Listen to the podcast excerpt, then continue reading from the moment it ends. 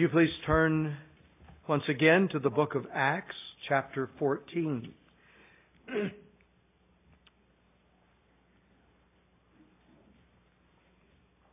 We've been following the Apostle Paul and Barnabas on not only their first missionary journey, but the first Christian missionary journey ever.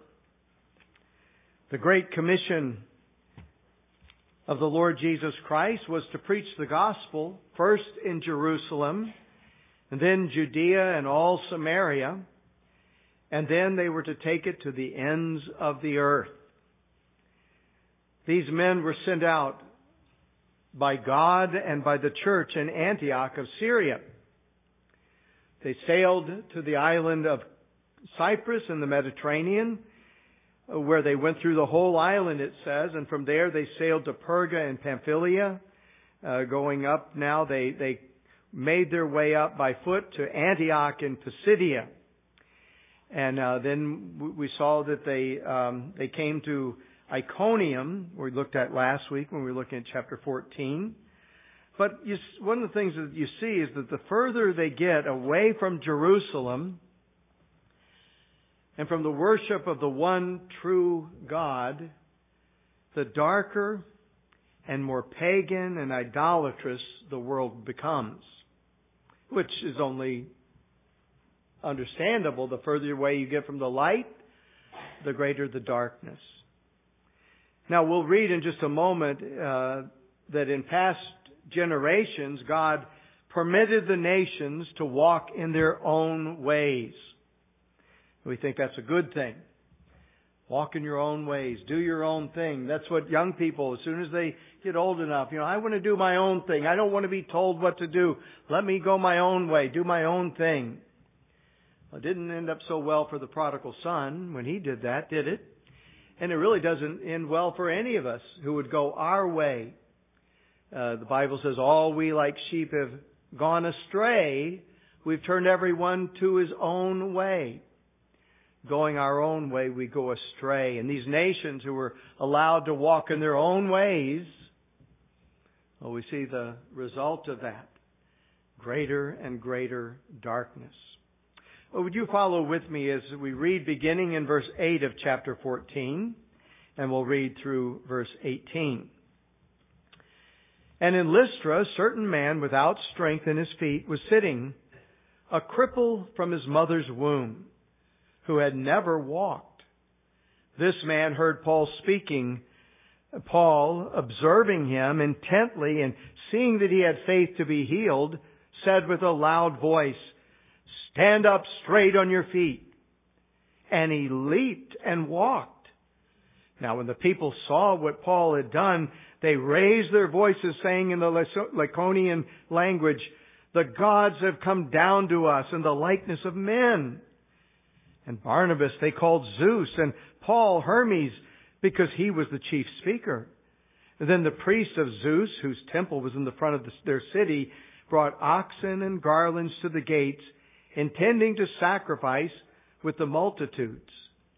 But when the apostle, apostles Barnabas and, and Paul heard this, they tore their clothes and ran in among the multitude, crying out and saying, Men, why are you doing these things?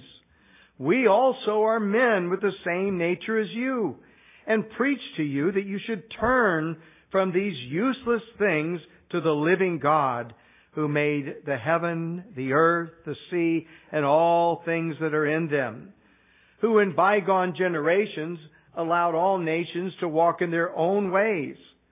Nevertheless, he did not leave himself without witness, in that he did good, gave us rain from heaven and fruitful seasons, filling our hearts with food and gladness.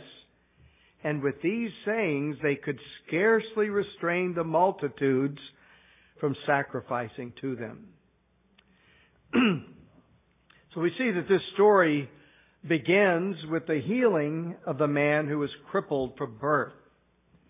It sounds very reminiscent of another healing we read earlier in the book of Acts, chapter 4, where we read of Peter and John going up to the temple where they see this crippled man by the gate who is begging for alms. Matthew Henry said that Both of these miracles were designed to represent the impotency of all the children of men in spiritual things. They are lame from birth, till the grace of God puts strength into them. For it was when they were yet without strength, Christ died for the ungodly. Now, while I believe that these examples of these two miracles are good illustrations and good analogies of these spiritual things, I don't think that we can say that this was the spiritual lesson they were designed to teach. As I've said many times before, and the scriptures teach us very plainly, that the miracles of Christ and the disciples and of his disciples were intended primarily to validate both the message and the messengers. That makes sense, doesn't it? In fact, we, we have that uh, said here in in chapter um, in chapter 14, uh, verse 3. Notice it says, "Therefore they stayed there a long time, that is in Iconium, speaking boldly in the Lord, who was bearing witness to the word of His grace, granting signs and wonders to be done by their hands." You see, it's not that they were preaching and then they were also doing the miracles as though they have nothing to do with one another. No, the miracles were validating the message and the messenger. You see, the writer to Hebrews asks this question, how shall we escape if we neglect so great a salvation? Who, which at first, talking about the message of salvation, first began to be spoken by the Lord and was confirmed to us by those who heard him, God also bearing witness both with signs and wonders and various miracles and gifts of the Holy Spirit according to His will. You see, this is why God gave these miracles to validate the message and the messenger. And we see as we read the, the response of the multitude was a little over the top, wouldn't you say? Uh, in fact, it was a whole lot over the top. Uh, they misread the signs completely. Not only, as our brother said, they misread natural revelation, they misread the nature or the, uh, the purpose of the signs. Uh, they didn't believe that these men were sent by God with a message from God. That's what they should have deducted from these miracles. They believed that they were actually gods who had come down in human form and now they're ready to offer a sacrifice to them. So we want to look at this passage and we're going to begin by looking at the miracle itself. Uh, it, it, speaks of this certain man. Now, uh, again, back in Iconium, uh, we're told that the missionary stayed there and God bore witness uh, to the message, to the words of grace, granting these signs and wonders. And this miracle, like virtually all of the miracles in the New Testament, was utterly astounding. That's one thing. You look at any miracle that Jesus performed or his disciples, and you're left with no other explanation than this is something God did. It wasn't psychological. It wasn't something that was just uh, they could manipulate and make it look like something happened when it didn't. It wasn't like so many of the modern day miracle workers or uh, these preachers that claim the gift of healing. Uh, every time they do anything by way of healing, there's no way to verify it. There's no way to say, oh, I see. I see it happening right in front of my eyes. Like Jesus when he said to the man with a withered hand, stretch forth your hand, and immediately it was just like the other one. Deformed one moment, just like the other one the next.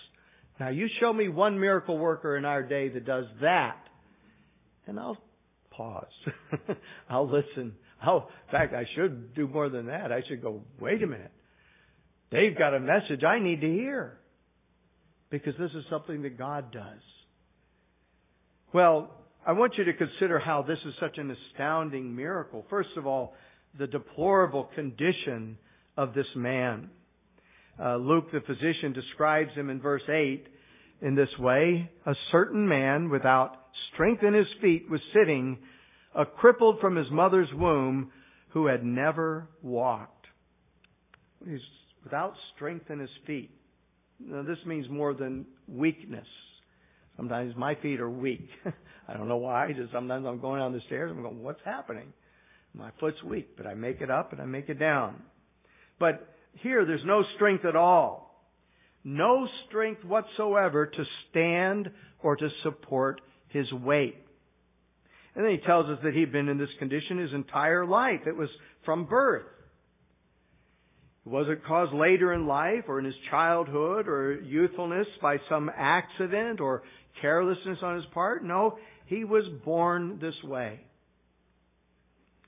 And then he also tells that he had never walked in his life. He had never ever walked. His parents never had the joy of watching him go from an infant to crawling. And then from crawling to taking that first beautiful step. They never saw that. Such a, a, a wonderful blessing they, they were, not, were unable to see. They didn't see him take that one wobbly step and then another and then another and then in a week or so he's walking straighter and faster. Never saw any of that. He never ever walked. He never took a first step. Here's something that we can so easily take for granted. Walking. The use of our, our limbs. Something so simple. Something so common and yet such a wonderful, wonderful blessing. A blessing that I'm sure we don't think about very much at all. That's one of the things I do appreciate about our, our public thanksgivings. And sometimes it comes from the mouth of children where they're thanking the Lord for something so wonderful as water or the ability to drink water or anything, to taste things. Oh, we have so many blessings that we, we don't enjoy, that we don't give God thanks for. We enjoy them, but we take them so for granted. Matthew Henry said we should take occasion here to thank God for the use of our limbs. I think that's a, a wonderful little application. Thanking God for the use of our limbs, uh, for for all of the many blessings. Praise God from whom all blessings uh, come. Now, when's the last time you've actually thanked Him? Thank God for something so simple and yet so wonderful. Well, this was his deplorable condition. He couldn't walk but he could hear. and it says that in verse 9, he listened. This man heard Paul speaking. He heard Paul speaking. What, what was Paul saying? Well, verse 7 tells us that they were preaching the gospel there. That is, here in Lystra. They were preaching the gospel, and he heard it. These men, Paul and Barnabas, they could walk. And they walked a long, long way to tell the folks there in Lystra and Derbe the good news of Jesus Christ. And so he's there, he's listening. And Paul, it says, notices him. Not just in passing, but it says he observed him intently. We don't know what he saw, or I guess we do know what he saw. It says he's seeing that he had faith. He saw his faith. Now we know what he saw, but we don't know how he saw it. I mean, how do you see faith? How do you see faith? I can look across each and every one of you and I don't know if you're believing or you're not believing. I have no way of knowing, do I? Well, Paul notices him. He saw this man's faith. Jesus saw the centurion's faith, didn't he? Uh, and he said this, I've not found such great faith, no, not in all Israel. But he saw his faith based upon what he heard the man say and how the man responded. And he could see his humility and so forth. And he saw by his actions his faith. And that's what James tells us. Uh, you show me your faith, I'll show you my works. My works demonstrate my faith. Now, in this case, the only thing Paul witnessed was this man sitting there listening to his message. Was it the look on his face? Well, I'm sure he was awake. if he's listening, he has to be awake. Maybe he became emotional. The tears in his eyes. Some, though, suggest, and it is probably, that this was revealed to Paul by supernatural revelation. That God allowed him to see that he had faith. Well, we really don't know. Now, the New King James here says that he saw that he had faith to be healed. The word for healed, though, can be also translated saved. He had faith to be saved. He was listening to Paul and they were preaching the gospel, so he heard the gospel of the Lord Jesus Christ. The message was the message of grace. It was a message about God and about sin and about salvation. It was a message about the Lord Jesus Christ. There's nothing here to indicate that Paul was preaching about being healed. Now maybe he heard that back in Iconium he was healing people. Well, we don't know, but uh, it says that he at least had the faith to be saved. Now he he he understood uh, the message of salvation, the message about the Lord Jesus Christ, that it was He who came to this world and what He had done for sinners and how He died on the cross to pay for our sins. The, the wages of sin is death. And He was put to death and God raised Him from the dead and He lives forever. And, this man, it says, believed it. He believed what He was saying. Paul saw that he had faith. But then in verse 10 we see the actual healing where it says, Paul said in a loud voice, stand up and walk, stand up straight on your feet. There was a very large crowd here, we're told. They were all there listening to Paul preach, and so Paul said this in a very loud voice. Loud enough not only for this man to hear, but for everyone to hear. Remember, this is a sign from God He's going to bear witness that what he's saying is the truth of God. And he wants everybody to know what he's about to do. This wasn't done in a corner. It was done right in, right in the open. It's a sign and wonder that the Lord was bearing witness to the word of grace that he was preaching. And so he did it publicly for all to see and for all to hear. So he, he said with a loud voice, Stand upright on your feet. The healing was both instantaneous and complete. He stood up. Now, if you've ever been, when you get older, you'll understand this, but you sit down for a while in a certain position, and then you go to get up, and it's not so easy to get up. Well, he'd been sitting for all his life, and he's now told to stand up and he had no strength at all at his legs. What a thing to command a man who has never in his entire life stood on his feet. Stand up straight. Well, here I do agree with Matthew Henry that this is a marvelous illustration of what God has done when he saves sinners. They are guilty, vile, and helpless as J.I. Packer said, unable to lift a finger to do God's will or to better their spiritual lot. And yet, God commands them to repent and believe the gospel. The very thing they are incapable of doing because of their bondage and sin. Jesus Christ invites sinners, Come unto me, all you are weary and heavy laden, and I will give you rest. And yet they will not come. In fact, Jesus says in one place, You cannot come to me unless the Father who sent me draws him. But they will not come.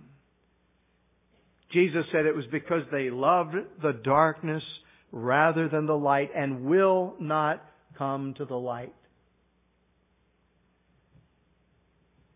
Augustine said, Give what you command, O Lord, and command whatever you will. that's what he does here. He commands him to stand up. Does he have the strength to stand up himself? No. But he commands him and he gave him the power to do what he had commanded. Just like he does a sinner. Come unto me all you weary and heavy laden. And then he grants them the power to come. And so they come most freely being made willing by his grace. Give what you command and command whatever you will. And so it says he sprang up and began walking. What an amazing thing. It was mind blowing. I tried to think of a word that would be appropriate, but all the words have been stolen and misused. You can't call it awesome because so is a skateboard. Um, you, you can't call it amazing because everybody's amazing. But it was something that when these men saw it, it was evidence. It was a God demonstrating that this is true. What these men are preaching must be true. Just as Nicodemus, who came to Jesus by night and said, Rabbi, we know that you are a teacher come from God, for no one can do the things you do unless God is with him. That's a reasonable deduction. This isn't some sleight of hand. This isn't some uh, magician's trick. It isn't some con man calling himself a preacher saying you're healed when you're not. This is something that we must pay closer attention to. God has borne witness to these things and to the message of these men by these signs and wonders.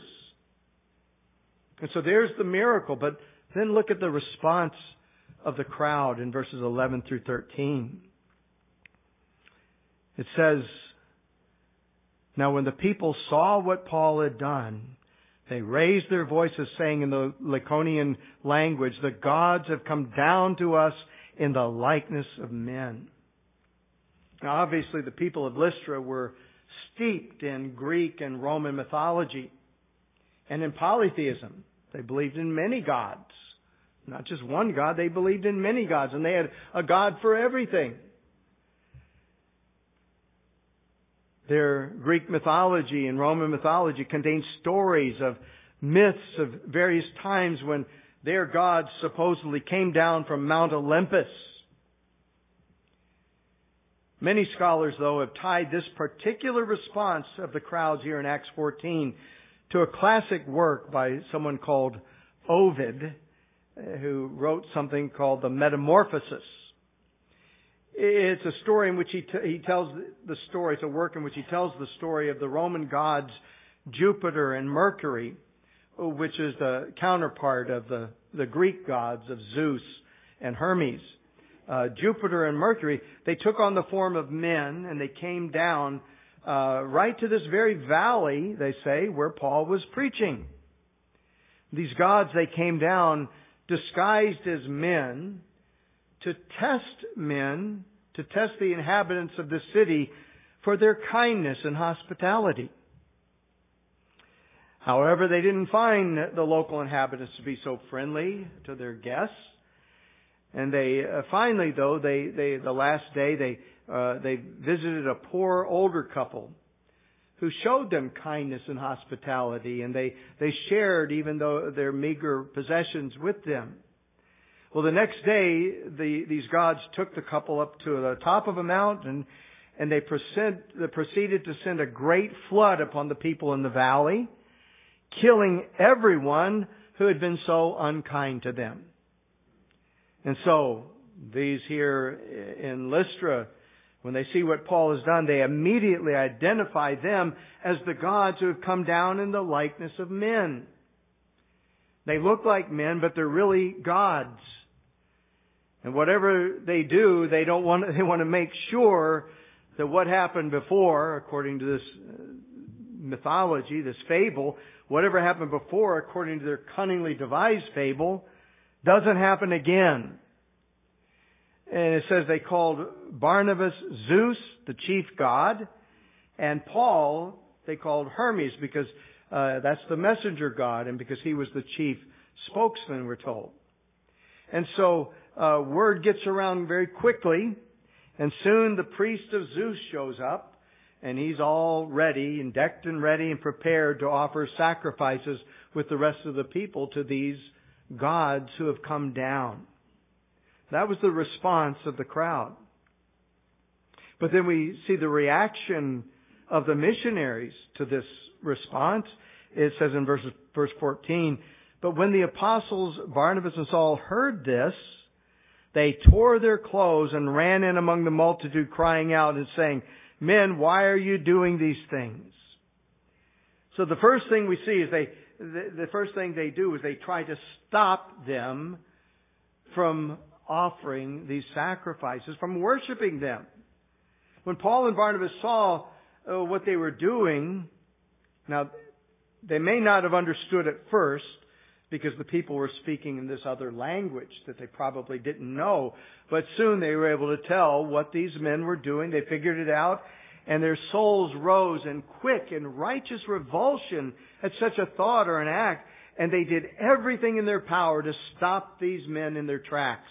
Don't worship us, was their message. It says in verse 14 that they tore their garments. Well, you tear your garments, your mom might get after you. uh, doesn't like you to get holes in the knees, and she doesn't want you to tear things apart. If you get in a fight at school and uh, you come home, you got some explaining to do. But they tore it as an expression of abhorrence, uh, just like the the the publican who was standing in the temple, standing afar off. That was a sign of abhorrence of himself. He didn't feel worthy to come forward, and it says he was beating his breast. Something people do or did in that culture to express an abhorrence of something. That's what that's what's going on here. They they they tore their garments, a sign of of complete and utter abhorrence to the thought. Perish such a thought. Why are you doing such a thing? And, and we see this very reaction in Scripture whenever a godly person or even an angel from heaven is offered worship that belongs to God alone. And all worship belongs to God alone and they stop them at once. We see this throughout scripture. Don't worship me. I'm just a man or, or worship God. He's the one that you should worship. And so they redirect them to worship God and to Him alone they're to worship. The very first commandment of the Bible, of the Ten Commandments, is you shall have no other gods before me. My glory, says the Lord, I will not give to another. And besides this, these men had seen and heard what God had done to Herod a few chapters earlier. What God did to Herod when, when the people began to praise him, saying, the voice of a God and not of a man. Remember when he stood there publicly dressed in his royal apparel and began to speak and they said, the voice of a God and not of a man. And it says the Lord struck him down and the worms ate his body. Why? Because he did not give glory to God.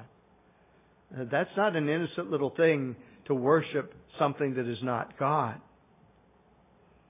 And so they, they try in every way they can to stop them and he goes on, he appeals to their reason. In verse 15, men, why are you doing such things? We also are men with the same nature as you.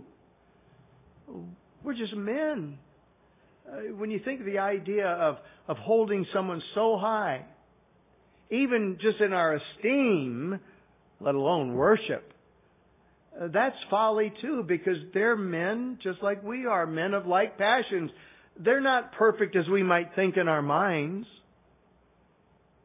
And you hold someone up high, they're going to fall somewhere along the line in your eyes because they aren't perfect. They're not God. But they said, look at us. We're, we're just men just like you. There's no difference between us and you in that we're creatures of God. And, and creature is not to be worshiped. That's a sense of reason, of rationality here. He's appealing to their reason. Now notice that Paul here doesn't appeal to the Old Testament scriptures as he did to the Jews and the God-fearers when he came into the synagogues. He reasoned with them from the scriptures. But that would mean nothing to them. They, they don't know the scriptures. And it's not to say he didn't use the scriptures at all. We don't know uh, much of what he says here. We just know little parts of it. You see, with the Jews in the synagogue, he could assume they had this reference point of the Old Testament, which they were able to read each week and hear each week, and, and they believed in the one true God. These pagans, though, they had no such reference point. And so here he appeals to that book of natural revelation. That God has revealed himself in nature. We read of that in Romans 1, which I'll refer to in a moment. But, but he reminds them that they are all fellow creatures of the same God. And then they try to redirect their thinking and their actions to worship the true and the living God. That's why they've been sent there, he says. And he speaks of the God of all creation.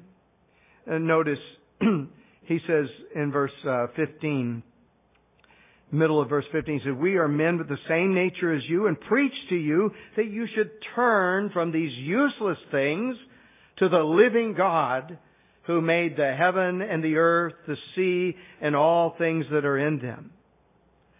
Uh, now, stop and think for a moment. You say, well, they don't believe. They believe in many gods, not one God. That's what their religion is. That's the expression of their idolatry. But they know that there's one God. Uh, they know this God, His eternal Godhead and power. That's what Paul says in Romans 1, that all men know this because God has made it known to them.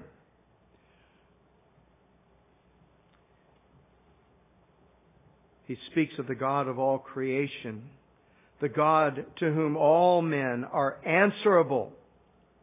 It's in direct contrast to their many gods. He's not saying there's many gods, or let's just call Zeus, uh, let's call him God. No. It's the one true and living God set in, in opposition to the many gods, or in opposition. It's not many gods, it's one God. The one true and living God. He's pointing to, to that. We learned in our Sunday school class this morning that the gospel is first of all a message about God and about our relationship to that one true and living God here in preaching to the Gentiles, he has to go back further. He could assume with the Jews they believe in one God and could take it from there. But here he has to bring them back to that fundamental point. There's one God, not many. There's only one. And he's the true and the living God. Why is that so important? J.I. Packer reminds us that this is where the gospel starts. That we, all men as creatures are absolutely dependent upon Him and that He as Creator has an absolute claim on us. That's the relevance of the gospel itself. Because we've all been created by one God. One God didn't create the people in Europe and one God the people in America. No, it's one God created all men everywhere. The earth is the Lord's and the fullness thereof. For he hath founded it upon the seas and established it upon the great floods. The world and all that is in it belongs to God because he created it. That establishes the fact that we're responsible to him. This is God's world. We don't look at it as God's world. It's not spoken of as God's world. In fact, men nowadays are speaking of it as our world, our planet. We need to save our planet. This is all we've got. No, this is God's world. God's world. He made everything in it. And that's why you're responsible to Him. You may not like it, but He's the one who made you. It is He who has made us and not we ourselves. And that's how people are acting. As though they made themselves and they're accountable to no one. But Paul's bringing them back to this basic of all facts. No, you were created by God. And you're accountable to Him. Not only has God created us, but Paul goes on to show that He continues to sustain us through His good and gracious providence.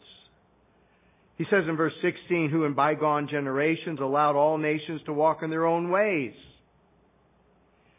They didn't have the revelation, the special revelation from God. They still had natural revelation.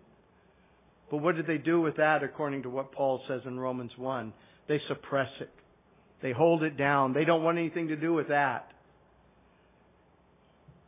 Nevertheless, verse 17 says, He did not leave himself without witness. wait a minute. They don't have the Old Testament scriptures. But God continued to bear witness. How did He do this? In that He, God, did good, gave us rain from heaven and fruitful seasons, filling our hearts with food and gladness and so forth. So he's, he's pointing them back. Not only did God create you, He sustains you day by day by day. This is what He says to the, the philosophers in Athens. In Him, that is in God, we live and move and have our being. He gives life and breath to all things. You're here because God not only made you, but He continues to sustain you. He's not a God who just made this world and wound it up and has let it go on its own. I remember either right before I became a Christian or right at that time when the Lord allowed some very horrible ideas to come into my mind about God. I was told that really this whole world was somehow created by some aliens. And this race was put here by aliens. And now they've just gone off and they've left a few artifacts along the way and they've gone on to to other worlds, I guess. But I remember walking outside and looking around the sunshine and the sunset, and I thought, this seems so empty now. If that's really what happened, there's not a God. We're just spinning in space. But that's not what Paul says, and that's not what the Bible teaches, and that's not what we know. We know that God continues to give us good things. He continues to bless us with things. He continues to take care of the creation that He, cre- that he has made.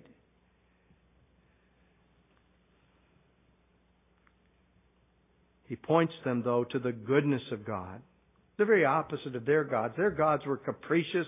Let's go down and see if they'll treat us okay, and if they don't, we're going to just kill them all. Uh, no, here's a God. And he says, he emphasizes the goodness of God. He did good. This God, this God of all creation, is a good God. Good God.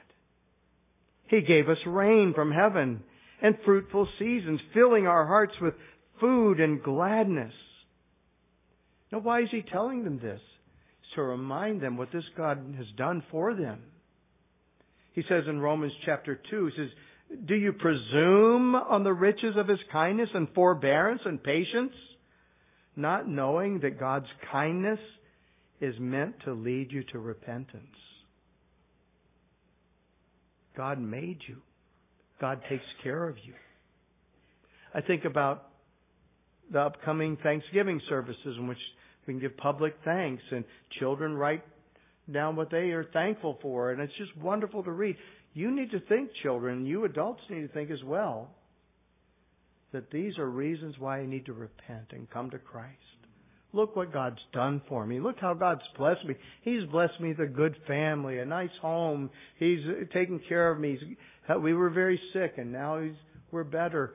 All of these things are arguments of God to say you need to turn to Him. You need to believe in Him. So when you hear the, all the thanksgivings, every one of them should say, Oh Lord, we need to repent and turn from our sins and turn to Christ and live for Him. Live for Him who so graciously and lavishly takes care of us. The gospel we learned also is about sin. And he says, We bring to you good news. Back up there, he, says uh, in, in, verse um, 15,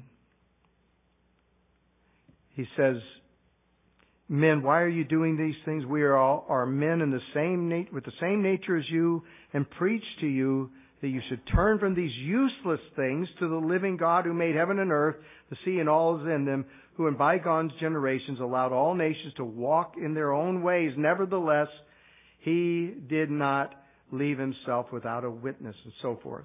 I'm sorry, I must have missed it up there. It's, uh, they ran my, we're preaching to you the grace. Uh, we're preaching you these words of grace, he says. And that's what we need to understand that this is the message they're bringing. Here are these souls lost in sin, walking in darkness, And he said, We bring you good news that you should turn from these vain things to the living God. Some people think that all oh, this is just harmless. Uh, this you're you're really infringing upon their their cultural norms and and every culture is different and beautiful and so forth and and these things are harmless and and what a horrible thing is for missionaries to come in and try to change all of that. As Paul was doing here we're we're here to tell you to turn from these things. Oh but we've got such wonderful beautiful parades for our deities. We we dress up we have feasts and we do all these beautiful wonderful things no, they're vain things, he says, and you need to turn from them. These are nothing more than, in the words of Peter, cunningly devised fables. They're made up. They're not true. That's not harmless to believe something that isn't true. That you're putting your life and your faith in the, in a lie. You're believing a lie. That's a horrible thing. When Paul in Romans 1 delineates this road to idolatry, uh, he begins really where he begins with the people of Lystra, that, that God has revealed himself in creation, even his eternal power and Godhead. And then he shows how sinful man suppresses God's truth. And he does this. He says they exchange the truth of God for a lie and worship and serve the creature rather than the Creator who is blessed forever. Amen. There's an exchange going on here. And what men by nature have done, they've exchanged God's truth that they see everywhere in creation, and they're exchanging it for a lie. These ideas, this, this idea that the gods have come down and now we need to sacrifice to them, is that a noble thing? No, that's an awful thing. Here are men created in the image of God who are totally unreasonable. And idolatry is unreasonable and is foolish. That here's a person living for something that can't even save them. They mock, uh, the Bible mocks idolatry. Here you take a, a tree and you chop it down and you drag it back to your place and you, you carve it up and you, you make an image and you set it up and then you bow down before it. How unreasonable is that? That's absolute foolishness. And yet every form of idolatry is such foolishness. Everywhere you look, what men put their trust in, their hope in, the things they fear, it's foolish. It's absolute foolishness. Whether it's a person they're putting their trust in or a thing that they're living for, they live for money. The Bible says money has wings and flies away. Money you can't take with you. No matter how much you've got in the bank, when it's time to die, it stays in the bank and then the, your relatives fight over it. There's no help in that. There's no help in that. And people trust in their, their, they trust in physical things and exercise. And they exercise and they exercise and they exercise. And sooner or later, the batteries start wearing out. and things start falling apart. No matter how much. And I was reading an article that they, they're hoping that they can, uh, with, with some changes and things, that men can live to be 150 years old in the near future. Well, even if they could, you know what? 150 years, it'll feel like it went by just like a dream, just like 80 years. it'll all go by quickly. And then what do you have? There's still nothing at the end of this road. It's a dead end. All forms of idolatry are dead ends when you look at it. Vain things. And these missionaries are there to turn them away from that foolishness, from those vain things, the worship of this world's idols and to turn to the true and living God, the very God who made this world and all that is in it. The God who sent His Son into this world to save sinners. That they can know this one true and living God. Is there anything more important than knowing the true and living God? Is there? God has sent them the good news of salvation. Common observation that man is a religious creature. He's a worshiper. And this is evident wherever you turn, even from the most backward tribes to the most sophisticated cities. We all stand like Paul in the great city of Athens and we say, I perceive that you're in all things very religious. He could say that here in Lystra. They're religious. And yet that was no evidence whatsoever that they were truly seeking after God. In fact, their idols or their objects of worship were monumental proofs of their corruption. Since the fall, men are like sheep that have gone astray. His mind is darkened. His understanding is darkened. His affections are all twisted and estranged from God. He doesn't love the true and living God. He would rather love something made up in his own mind, the God of his imagination. His will is turned away from the one true and living God, and he goes after the things that are not God. And in Romans 1, it says that they exchange God's truth for a lie. That's not a bargain, you know. And you say, well, but it's my truth. No. If it's not true, it's a lie.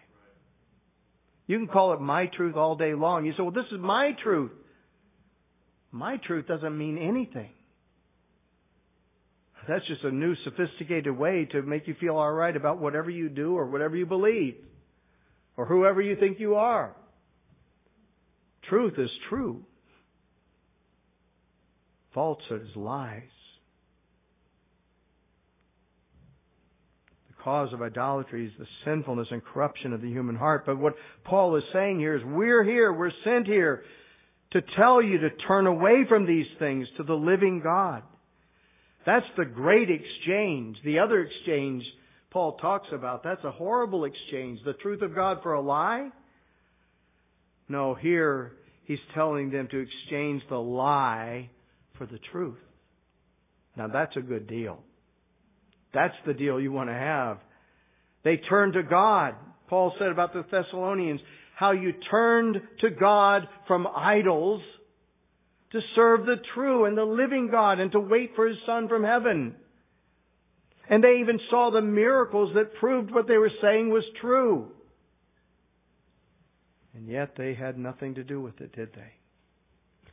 We'll see how their, their response. But it says here, notice verse 18, and with these sayings, they could scarcely restrain the multitudes from sacrificing to them. What a, what a horrible condition they were in. Uh, this is how, this is how depraved they were even with rational arguments, reasonable arguments. They had the miracles to prove that they were what they were saying was true, and they could scarcely restrain them. That's how depraved men's hearts are. They're stubborn, stubbornly determined to hold on to their foolishness. Jesus said they love darkness rather than light. Where are you? How about you? Are any of these things restraining you from following your idols? So that idol may be a person. Maybe someone that you're holding before God. Anything you put before God, whether it's a person, a thought, a bank account, a dream, whatever you think, if you put it before God, that's your God. The sad truth is you don't want to give that up. But Jesus says repent. Jesus says to turn from those vain things. Turn to me. Come unto me. God says, why are you, why are you putting all your hope in something that can't even save you? Turn to me and I'll save you. I sent my son into this world to save you from your sins. Come to me, he says. That's our only hope. Don't look to the vain things of this world. Look to Him. Look to the truth of God. That should be your only hope. Here these men were that left and, and they kept sacrificing to their gods. What a sad story. When the words of eternal life were right there. but they would rather starve than come. How about you? Are you would you rather starve than come to his great feast? Would you rather believe a lie because it just makes you feel good or makes you fit in with those around you? Or do you want the truth? The truth as it is in Jesus Christ, who said, I am the way, the truth, and the life. No man comes to the Father but through me. He's the only way. He's the only way to be made right with God. You can't be made right with God with any other religion. They'll tell you you can by works, but then they delve right back into this kind of foolish talking about gods who are happy if you sacrifice or you quit eating butter or you do this and that, that the God will be happy. That's foolishness. Jesus Christ is the only way for lost sinners like you and like me to find hope, to be reconciled to this God with whom we all have to do. Let's pray. Gracious Father in heaven,